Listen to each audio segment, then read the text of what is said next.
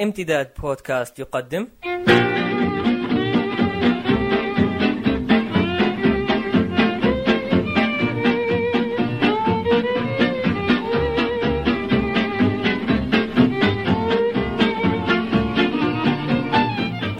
قراءات ثقافية.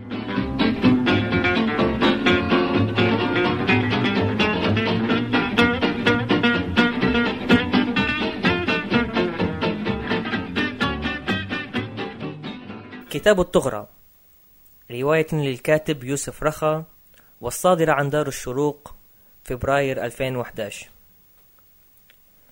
في رواية كتاب الطغرة غرائب التاريخ في مدينة المريخ للكاتب يوسف رخا تأخذنا الصفحات إلى عوالم غريبة مبنية على خرافات تاريخية منها إلى أحداث معاصرة.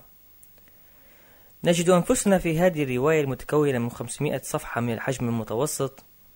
نعيش عالما من الهستيريا والجنون عالما من الأحداث المعاصرة المبنية, المبنية بطريقة تاريخية. إذ أن اللغة التي يستخدمها الراوي في سرده للحكاية هي مزيج بين اللغة التراثية والعامية المصرية مختلطة بلغة الشارع والدارجة في الحياة اليومية. إنها بحد ذاتها رحلة شاقة في التفاصيل والعوامل الكامنة في أعقاب الشخصية المحورية والأماكن حوله. نجد أنفسنا في هذه الرواية نغرق في تفاصيل المكان أي القاهرة ولكن بمسميات أخرى وفضاءات أخرى وأيضا شخوص أخرى. لبطل يحلم بتكوين نبوءته الأقرب إلى السماوية واختراع أساطير وخرافات. في سطور الرواية يكتشف القارئ أنه يقف أمام أسلوب جديد في كتابة الرواية. أسلوب خاص عثر عليه يوسف رخا بعد عدة تجارب في كتابة أدب الرحلات والشعر. ليصطدم أخيرا بالرواية حاملا في جعبته حكايات جديدة طريقة روائية جديدة ولغة جديدة أيضا. الرواية باختصار شديد هي مخطوط يقوم بعرضه شخص يدعى يوسف السعيد السيد. عن شاب يدعى مصطفى الشوربجي. يشتغل كمحرر في مؤسسة صحفية كبرى في القاهرة. وقام بإرسال المخطوط إلى طبيب نفساني يدعى راشد جلال السيوطي. ينفصل مصطفى عن زوجته في ربيع العام 2007 لأسباب غير واضحة في صفحات الرواية الأولى. مما يجعل البطل يعيش يوميات رتيبة. مليئة بالاضطرابات والهلوسات ينظر من خلالها إلى القاهرة باعتبارها مدينة قابلة للانهيار في أي لحظة كإمبراطورية إسلامية عظمى شارفت على نهايتها. يجد مصطفى نفسه كفرد وحيد في مجتمع يعاني الجهل والمرض وفساد الأخلاق الذي يطغى على الناس ويرى في نفسه الشخص الوحيد الذي بات يرى فساد هذه المنظومة. ومن خلال ذلك تسير الرواية في تفاصيل الحياة اليومية للبطل بين مكتبه في المؤسسة الصحفية ومحل سكنه إلا أنه من خلال رحلته اليومية من المقرين يجد نفسه لا إراديا يرسم خارطة الطريق ويصف أهم شوارعها وطرقها وأمكنتها بأسماء أخرى غير المتعارف عليها. ومن هنا يحس مصطفى الشوربجي نفسه هو المنقذ الوحيد لهذه المدينة وناسها. حتى يظهر له شبح السلطان العثماني الأخير في ليلة من الليالي. ليكتشف مصطفى أنه بات حبل الوصل بين الهوية الإسلامية للمدينة وأعدائها عبر القرون. هنا يفسر مصطفى ظهور السلطان العثماني له في هذا الوقت. ليس إلا نبوءة ببدء الجولة التالية من الصراع بين الإسلام والدولة العثمانية من جهة وأعداء الإسلام الذين هزموا الدولة العثمانية وقضوا على إمبراطوريتها منذ زمن من جهة أخرى. في هذه النقطة تحديدا يسافر مصطفى إلى بيروت ومن هناك يلتقط العديد من, الحك... من الحكايات التي حدثت في ماضيه. تبنى الرواية بشكل عام حول الأحداث اليومية للبطل والأناس الذين حوله وكل منهم يمثل حالة خاصة في المجتمع المصري بين المتشدد دينيا والمنفتح. محاولا في الرواية التقارب بين المسافتين واسترداد معنى الهوية الإسلامية. إذ أن السؤال الذي تطرحه الرواية هو كيف تكون مسلما في هذا العصر المتشابك؟ لعل هذا البيت القصيد في الرواية. من خلال سيرة مدينة من جهة وحكايات فانتازية ونبوءات حول النهاية وانهيار كل شيء من جهة أخرى. معتمدا الكاتب فيها على لعبة الأدب ما بعد الحداثي. معتمدا كذلك بوضع بعض الاقتباسات بين كل صفحة وأخرى. فنرى تارة اقتباسا لمثل شعبي قديم ثم بيت شعري تراثي لابن عربي ثم اقتباسا آخر من فيلم كوميدي لللمبي على سبيل المثال الحصر. قسمت الرواية تسعة أجزاء.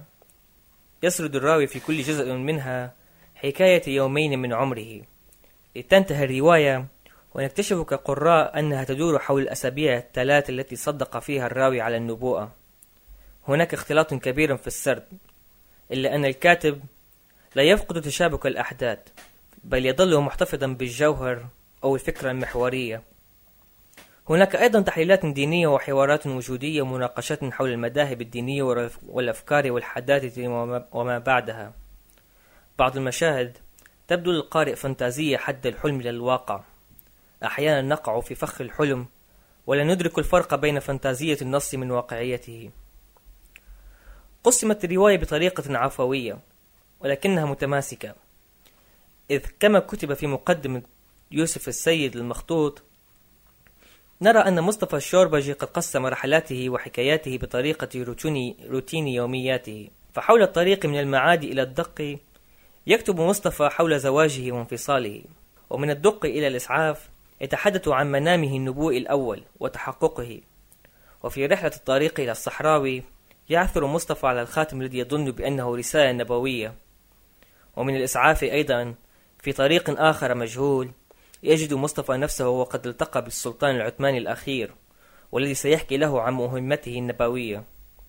هناك أيضا جولات مصطفى بين المكتبات ومقاهي الإنترنت والتي فيها عودة إلى التاريخ واكتشاف الحضارة العثمانية وأسس تكوينها والتي فيها يتحدث مصطفى عن زواجه وطلاقه بشكل عام لتتضح الصورة ومن ثم اللقاء بالحبيبة أو ربما السدادة كما سأحكي لاحقا. ثم رحلة المقطم مطار القاهرة يتبعها السفر إلى بيروت لتكتمل صورة الكتاب أو المخطوط ويكون هذا كله في ظرف أسبوعين أو أكثر بقليل أي من الثلاثين من شهر مارس وحتى التاسع عشر من شهر أبريل 2007 بعض فصول الرواية كتب على لسان حال البطل أو الشخصية المحورية مصطفى الشوربجي.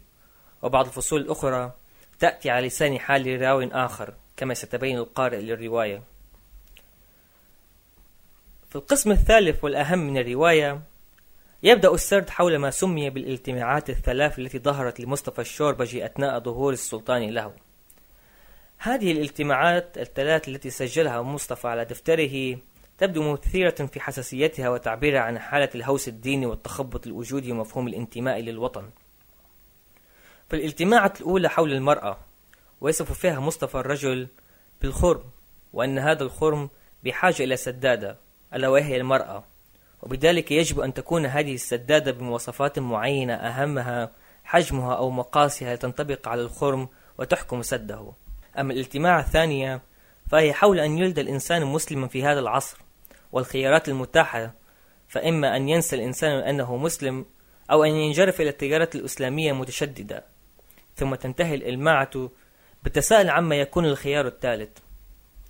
أما الاجتماع الثالثة فهي حول مفهوم الوطنية أو الوطن والهوية في هذا العصر.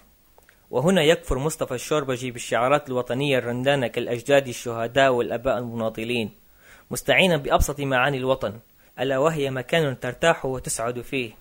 وهذا ما يفقده مصطفى الذي يعبر في تلك الإلماعة عن نفسه وكأنه يعبر عن فئة كاملة من جيل عاش تخبطات الهوية. كنت قد قرأت الرواية أثناء فترة إقامتي القصيرة بالقاهرة. نصحني بقراءة هذا العمل الضخم الصديق الروائي محمد ربيع. ذات ظاهرة لطيفة بقهوة تكعير بوسط البلد. هناك وبينما كنا جالسين نحتسي مشروبا وكنت وقتها أعاني من قلق وأرق شديدين. نصحني محمد ربيع في ضوء حديثنا عن الأدب المصري الحديث بقراءة هذه الرواية. وفي اليوم التالي اقتنيتها من مكتبة الشروق المقابل للفندق الذي كنت أقطنه بميدان طلعت حرب. وعدت فورا إلى غرفتي بالفندق حابسا نفسي منجرفا في الرواية حتى أعماقها. لقد شعرت فيها بروح القاهرة المفقود في داخلي. فمن عادة كل ما زرت مدينة أن أحاول جاهدا لمس التاريخ الذي أعتبره روحا. ولكن لا أفلام الأبيض والأسود المصرية ولا الروايات الكلاسيكية التي قرأتها حول هذه المدينة ساعدتني لاختراق روح هذه القاهرة التي لطالما قال لي الصديق الكاتب أحمد ناجي عنها بأنها تكرهني. في هذه الرواية أي كتاب الطغرة شعرت بنفسي كأنني بت أعرفها. أو على الأقل لم أعد أخشاها. كما أن فكرة الرواية بحد ذاتها أي استعادة الهوية الإسلامية في زمن الشعور باللا انتماء إلى الوطن وما هو مفهوم الهوية الإسلامية موضوع شائك وعر أن يكتب المرء عنه في إطار نص سردي. هذه رواية قد يشعر بها المرء الفاقد لذاته وهويته قبيل الثورات العربية. لقد كان وظل السؤال الشائك في هذه الرواية واقفا متصلبا زارعا العديد من إشارات الاستفهام والتي لم يتوصل الراوي لحلها في آخر الرواية كيف يكون المرء مسلما في هذا الزمن المتشابك؟ الخيار الثالث متاح. هو إجابة قد يخترعها القارئ. يعتمد ذلك على حسب خلفية القارئ ونشأته الدينية. ربما. يذكر أن يوسف رخم مولد حي الدقي على الجانب الغربي من نيل القاهرة. حصل على بكالوريوس الآداب من جامعة هال. في شمال شرق إنجلترا ويعمل في الصحافة الثقافية باللغة الإنجليزية منذ العام 1998 أصدر مجموعة قصصية بعنوان أزهار الشمس عام 1999 ومنذ العام 2006 صدر له بين بيروت والقاهرة ثلاثة كتب قصيرة في أدب الرحلات. أهمها شمال القاهرة غرب الفلبين بيروت شي محل وبرقيبة على مضض. يعتكف حاليا على وضع اللمسات الأخيرة من روايته الثانية التماسيح